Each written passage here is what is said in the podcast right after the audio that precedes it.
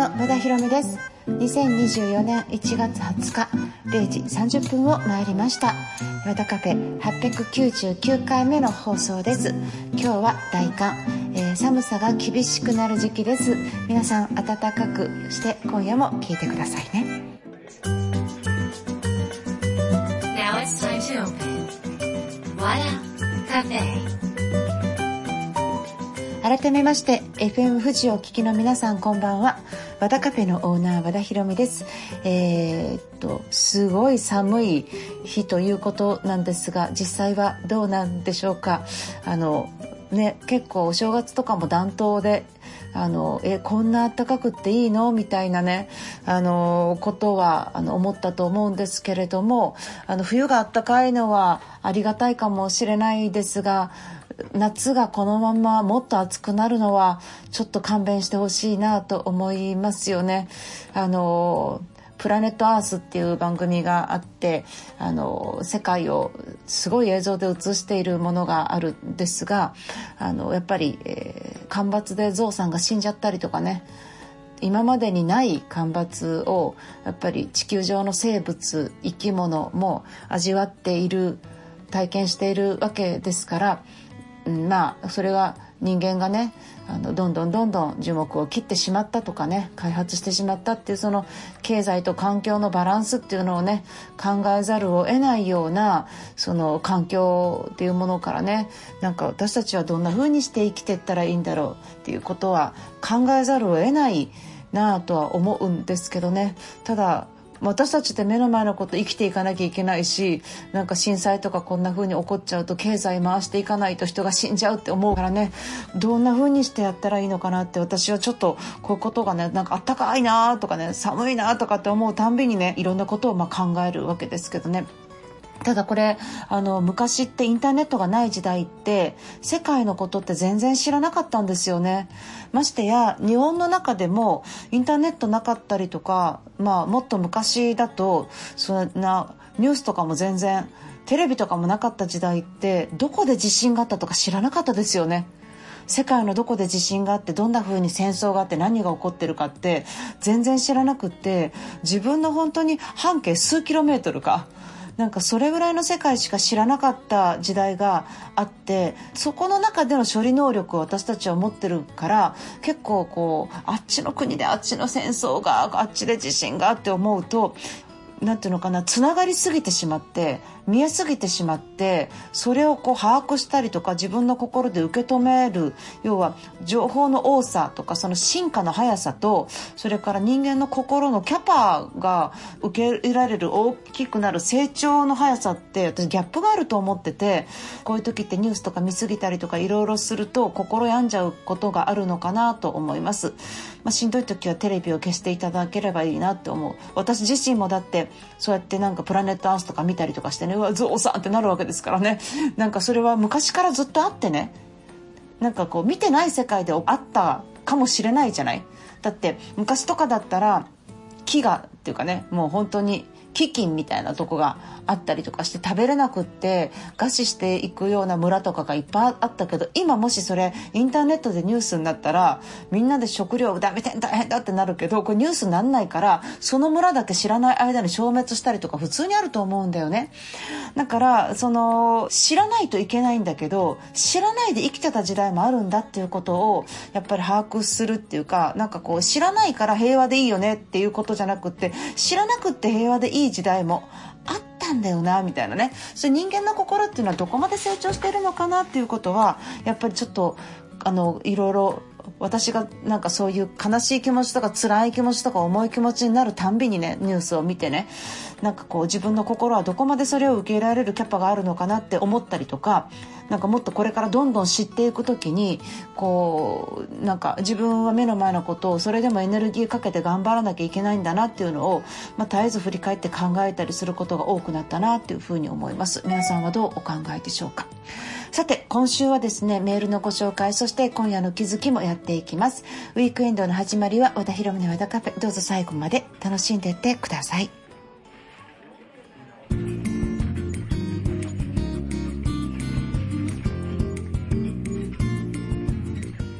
リで会いたいわをお送りしました。和田めの和田カフェ、番組に届いたメールをご紹介します。ラジオネームフッシャーさんです。和田先生に相談です。50代後半の会社員です。特に出世欲もなく平穏な日々を過ごしていましたが最近になり何かを学びたいという欲求が湧いてきています。体力と時間が有り余っていた学生時代はできる限り勉強しないで過ごすことばかりしていました。今となってはなぜあの時にもっと努力しなかったのかと後悔の嵐です。あと数年で還暦になる私がこの年で学びたいなんて言ったらみっともないですか？家族にも相談できずこっそりここに相談しました。本当は背中を押してほしいんです。和田先生よろしくお願いします。追伸英会話の勉強したいと思ってます。還暦迎えたら妻を連れて海外英語で私の英語で海外へ行きたいです。ということですね。フィッシャーさんありがとうございます。うんと背中を押す勉強してくださいとかですかね。なんかいやいいよちゃんと勉強したらいいよみたいなこととかですかね。あのーみっともないですか？って聞かれたらみっともなくないよみたいななんかまあありきたりの言葉ですけど、えーと、勉強するのに何歳からっていうのは全くないっていうことですからあのそれはそれでいいかなというふうに思います。でまあ、英語の勉強もするし逆にあのもっともっといろんな勉強っていうかもうやればやるほど知らないことが増えるんですよ。だからこんなに知らなかったんだこんなに知らなかったんだ世の中のことって。でほとんどの人は私も含め世の中のことを知らないで死んでいくわけですけどね。それを勉強して英語を身につけて海外に行くっていうことだけではなくってね。なんかこう世界はどうなっているのかとか例えば、えーと、とじゃあどこの国に行くんだろうと。その国の歴史その国ではどういうことが流行っていてどういう宗教があってどういう気持ちで人々が生きていてどういう経済圏があってそこの歴史の中で観光客が行かないような場所はどういうものなのかとかなんか勉強って英会話ではなくって英語は手段であってね車みたいなものなんですよね。そこに行く手段ですよね。言葉ができる。でそこも確かに勉強なんだけど本当の勉強っていうのはもっと深いことを知るっていうことかなって思うんですよ。だからもし英会話っていうのを手段に使って勉強するんであれば、えー、どこの国に何を学びに何を見に行くのかっていうことをあの旅の目的にされると全然違うものの見方ができてくるのかなと思います。そういうところもっと要は学びたいというかもっと知りたいという欲求に変えていくっていうのって大事っていうか私はあのそれをおすすめしたいなって思います。そうするとこれから、えー、何歳まで生きられるかねお互いわからないわけですけど全然人生の時間なんか足りないなって思うようなことが起こるかもしれないしそのもっと知りたいっていうことがあると本当にその英語の勉強だけではなくってねもっともっとここの部分知りたいなとかっていうことが見つかるんじゃないのかなっていうふうに思います。もちろん英会話で海外に行くだけじゃなくって、えー、フィッシャーさん日本の中でも行ったことがない場所都道府県日本地図見ながらちょっと見てみてください。あれ？この都道府県行ったことないなとかね。この都市行ったことないなって思えば現地もしよければ出向いてください。私仕事上出張でねあの行ったことのない都道府県ないんですね私日本。ほぼほぼ全部網羅していてでもそれでもあの今回の能登の輪島とか行ったことがなかったからどれほど道が狭くってねその漁村っていうのかなそういう状態がどういう状態なのか知らなかった。ったしあの自分が知らない街がいっぱいあるんだなっていうことは未だに思ってます。見てない世界がたくさんある。そんな中で学びっていうものは単に本を教科書を開けてね何か記憶してね何かの資格取るじゃなくって私体験家だって思いますね。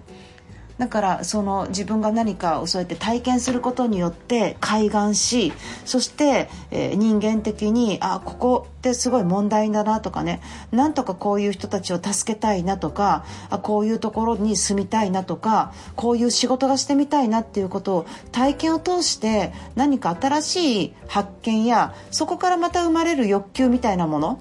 を見つけ出す旅みたいなものをされたらいいのかなっていうふうに思います。そこにはワクワクする世界がたくさん待ってると思いますのでそのまあ英会話だけではなくってねそういうふうにその英語は手段としてあのもっともっと広くあの深く、えー、知りたいという欲求を、えー、自分から、えー、引っ張り上げるみたいなね。ぐっと引っ張り上げるみたいななんかそういうことをされていったらあの人生後半戦非常に楽しくなっていくのではないでしょうか、えー、ぜひ私はそう思います。ぜひやってみてください。わらカフェ。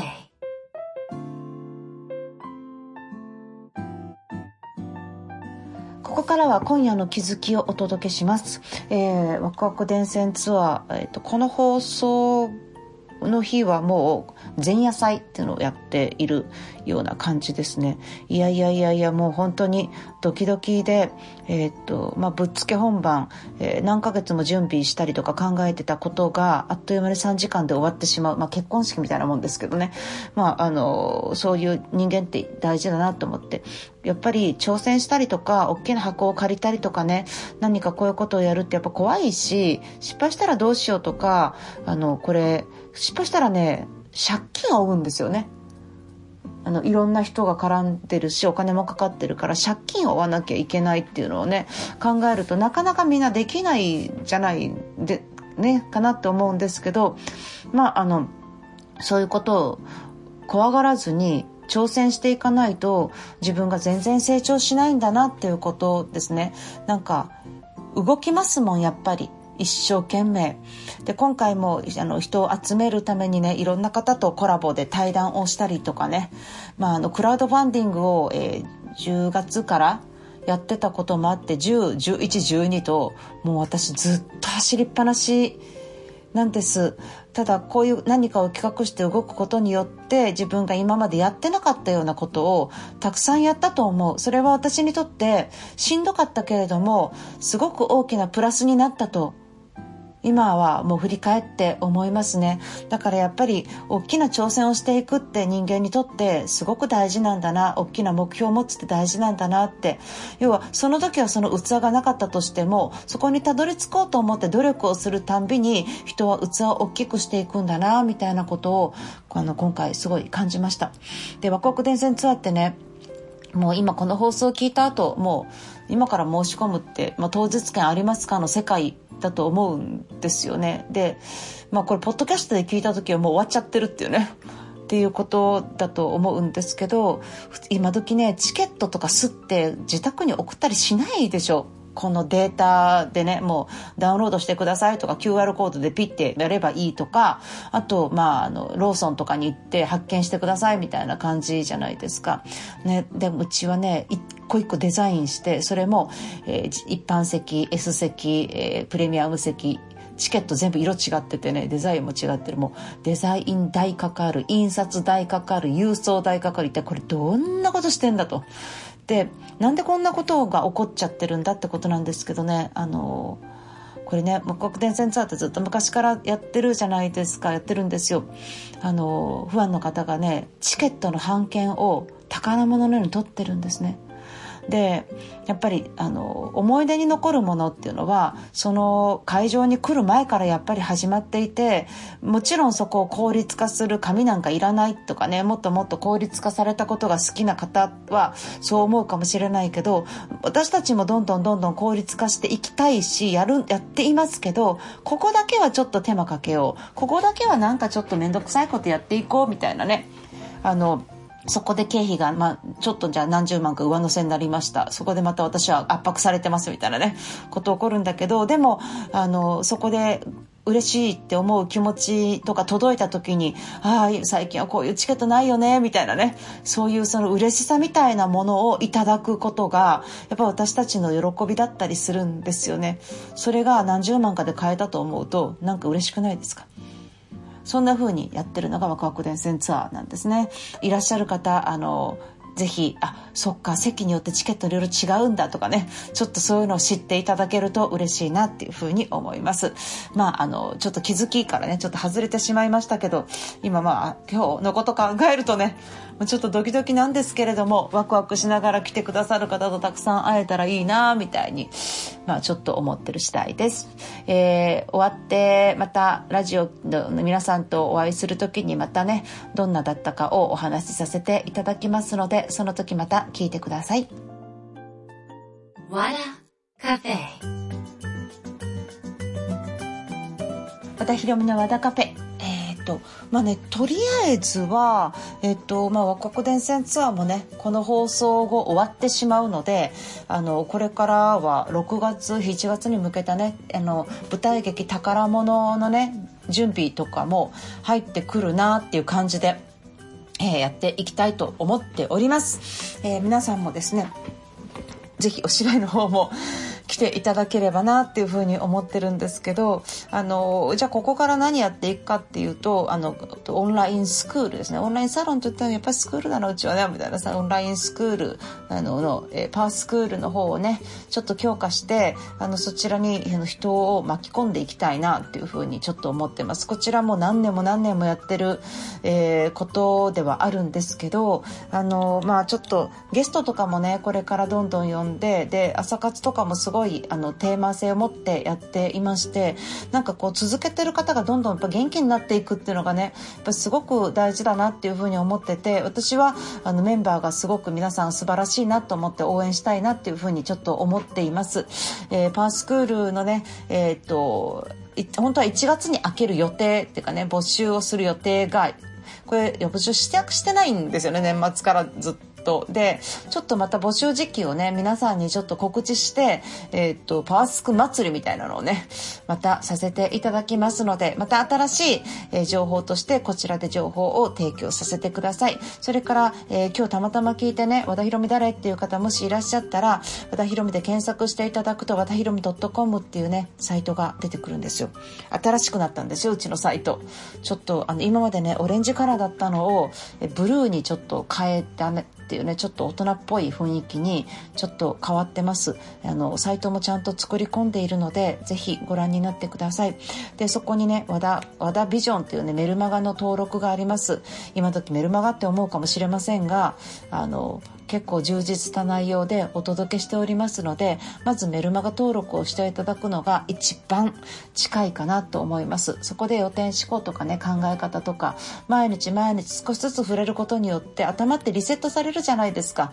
やっぱりねなんかこの毎日何かを読むとかね毎日何かの気づきがあるっていうことでここ直そうとかなそうだ落ち込んでたとかね気づくから、えっと、軌道修正できるでしょ？ちょっと何て言うのかな？ちょっと23ミリずれたしまった自分をまた位置に戻す。でもこの何かでねきっかけがなかったりとか一日そのままなんか落ち込んで寝ちゃったりするとちょっとずつずれてって知らない間に不幸街道行ってるとかねあると思うので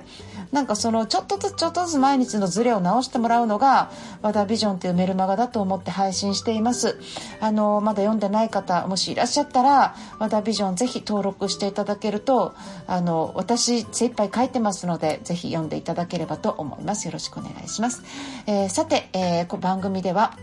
皆さんからのメールをお待ちしております。アドレスは、和田アットマーク FM 富士 .jp、wada アットマーク FM 富士 .jp です、えー、それから放送後、翌週には、ポッドキャストでも配信しています。Spotify、iTunes、そして Audible です。和田ひろみ、和田カフェで検索してください。えー、ラジオクラウドアプリでも配信しています。えー、先週、先々週聞き逃したなっていう方、えー、いつでも聞けますので、ぜひそちらで引き続き聞いてみてください。よろしくお願いします。。